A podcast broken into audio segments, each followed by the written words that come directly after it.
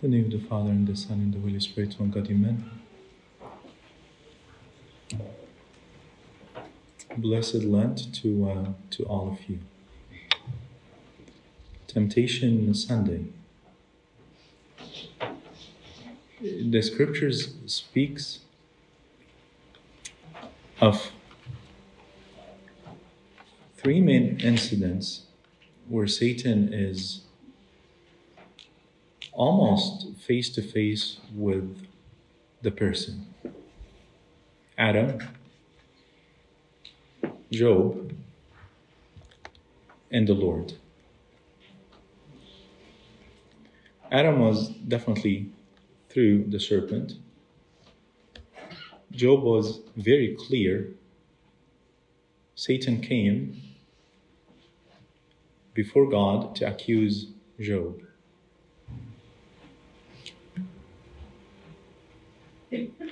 And then from this point on, Job was tried really, really hard. He was tempted and tested to his very core.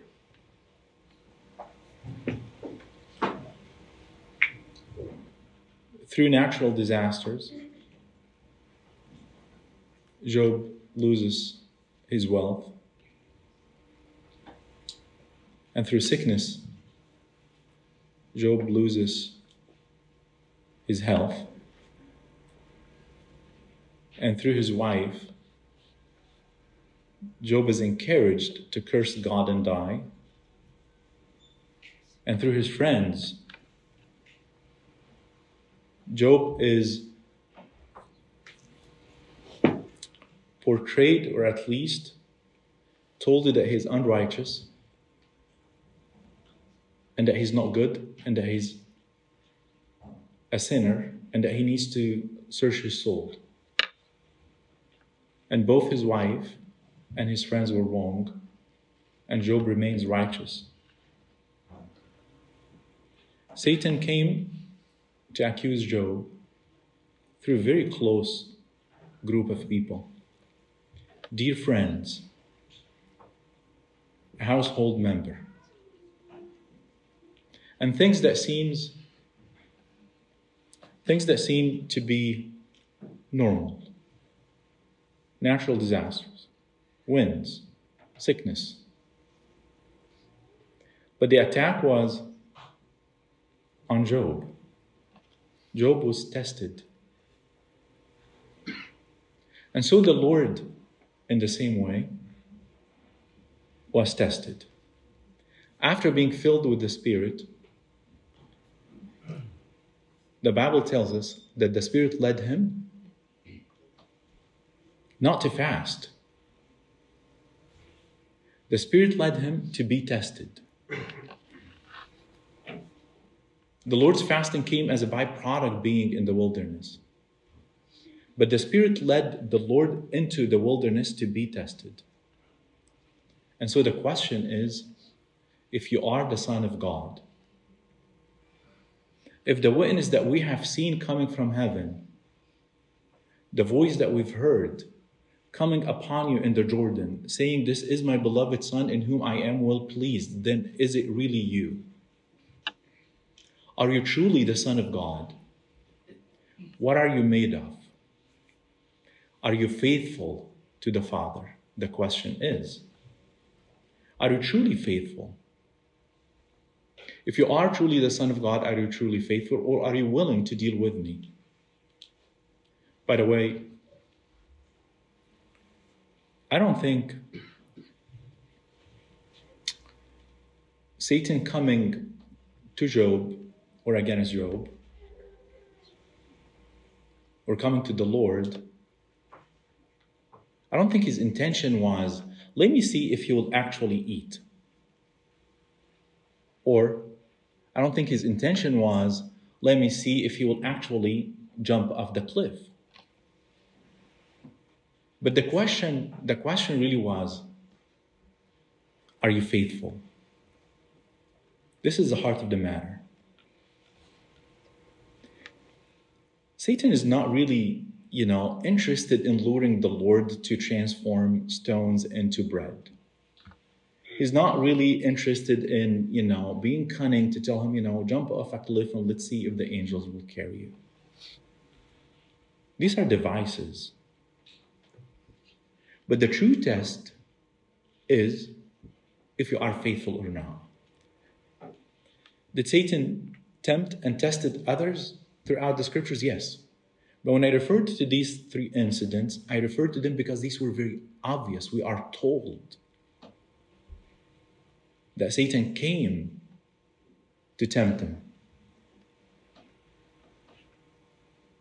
And so Satan, in this gospel that we've read, is named the tempter, is named the devil, and is named Satan.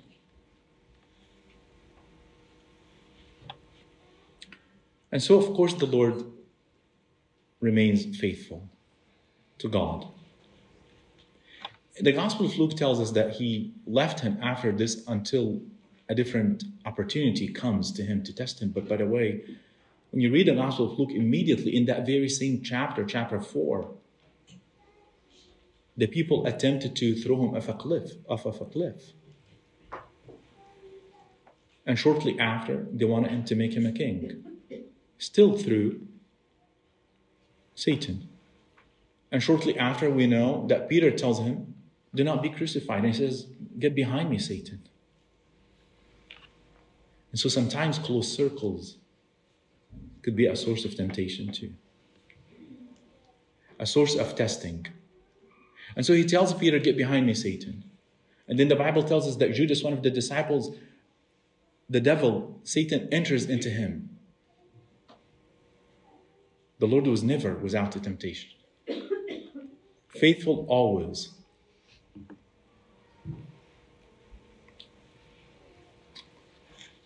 And so we are. We're always tested. We're always tempted. We always have this question, are we tested by God? Or are we tempted by, by the devil? It's actually both. Actually, three sources. In Deuteronomy chapter eight, verse two, the Bible says, uh, that the Lord your God has led you in the wilderness for forty years to be tested, to make you hungry, and to test your heart, to see what is, what's in your heart, to humble you and to test you. He tells them exactly, to humble you and to test you, and to see what's in your heart. How are you going to do that? He says, let me see if you keep my commandments. So does God test us? Yes. He does not test us by evil. That's what the Bible tells us. He can test us by sickness. Yes. He can test us by hunger. Yes. He can test us by poverty. Yes. He can. And what's the main test? To see if we are faithful. This is the test that we're in.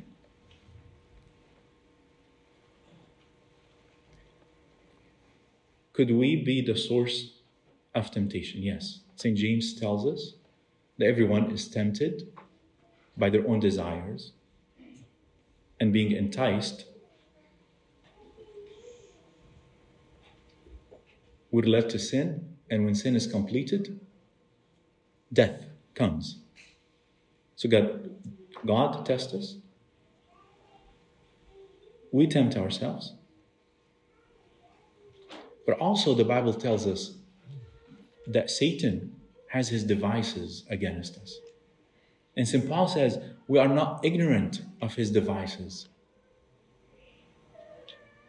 We know his devices. We know what he does. We know what he's after. He says, even his servants are able to transform themselves into angels of light. So they would appear like an angel of light. but they're demonic. I'll tell you a story. This this happened, by the way, in the nineteenth century. This is not something in like in the third century monastic life. This is this is nineteenth century. So a monk goes to his abbot, and he says, "I want to live alone. I want to live in seclusion. I want to be a hermit." So the abbot says, "My son, live among us. Uh, serve the brother, do your prayers, and live in peace, and you will be rewarded and receive your crown." He says, "My father, I truly have this desire on my heart. I want to live in seclusion." He says, "My son, this is not for you. Remain in the monastery." He says, "This is, I have this on my heart, I want to go and pray always to God." He says, "My son, remain in the monastery, serve the brothers, do your prayers, live in peace, and you'll earn your crown." So the monk did not listen and went on to a cave alone, prayed continuously, day and night, for a very long period of time. After a while, he started to hear a voice praying along with him, praying along with him. And after that, he started to smell a good smell and amazing fragrance. So he says, "Lord, is it you? Are you here with us?" Don't think this monk is naive or, or stupid. This is a monk. So he decides to keep begging to see if this is the Lord or not. And he would not receive an answer for a little bit. And then after a while, he received an answer. Says, "Yes, it is me, but you cannot see me in your fleshly, in your flesh. You cannot see me." He says, "Lord, I beg you." He says, "I'll let you see an angel of mine." And an angel appeared to him, and he prostrated to him. And he says, "Whatever the angel tells you, that you do." He says, the angel told him, "Continue what you're doing, and I'm going to stand there next to you, pray." Then after a while, he told him, "You need to edify the people that are going to come to you. You need to sit down and read the Old Testament. Read books. And I will stand here praying for you." So he sees the angel praying for him, and he sits down and reads books. So the monk left his prayers, sitting down, reading books. Then after a while, people came to him. So he started to give advices. And he sees the monk standing. Uh, he sees the angel standing, praying for him. So later on, he started to tell the people what happens in their life based on what this angel, supposed to be an angel, is telling him. And after a while, the monks in the monastery started to hear that this monk alone never speaks of the New Testament, never speaks of the apostles, never speaks of the Lord. He only uses the Old Testament. They knew there's something about this. And they were told that even when somebody brought up the Lord's name, he said, he changed the, the, the subject and went on back to what he's comfortable with. So they knew that there's a demon around him. So they prayed and prayed and prayed and prayed until the demon left him. So they went and got him back. They tell him, "Tell a story from the Old Testament." He cannot remember. Told him, "Read, any reading." He forgot how to read. He was deceived. The people that came to him were deceived. The angel was Satan. And the whole thing started from a deception by Satan. And so Saint Paul tells us, he later on was restored into his monastic rank. This is, like what I said, this is nineteenth century. This is not far from us. So Saint Paul tells us, we're not ignorant of his devices. But maybe that's Saint Paul, but I think we are. ignorant of his devices. So his angels or his servants are able to transform themselves into angels of light. And his servants and angels are able to deceive all of us. Let us give them beautiful names and beautiful words and put under them things that are deceptive. Let us speak of free choice. And we call it abortion. Let them kill babies. And we tell them, they're, they're, these are your bodies. Let us speak of, let them be in, in moral degeneracy. Let us, let us speak of love. But it's actually homosexuality. It's deception.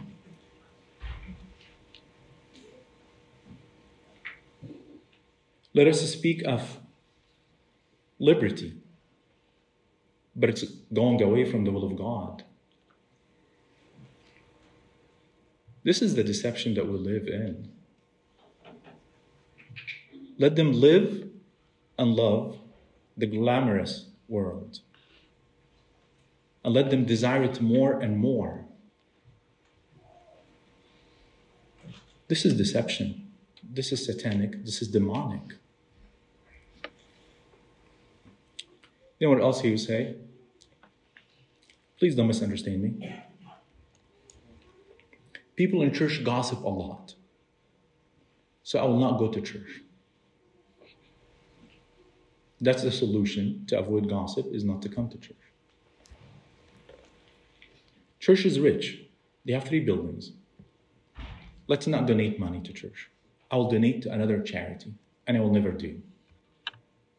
Let me postpone things that I think that are important in my life. Let him do it tomorrow and tomorrow and day after and day after, and it will never happen.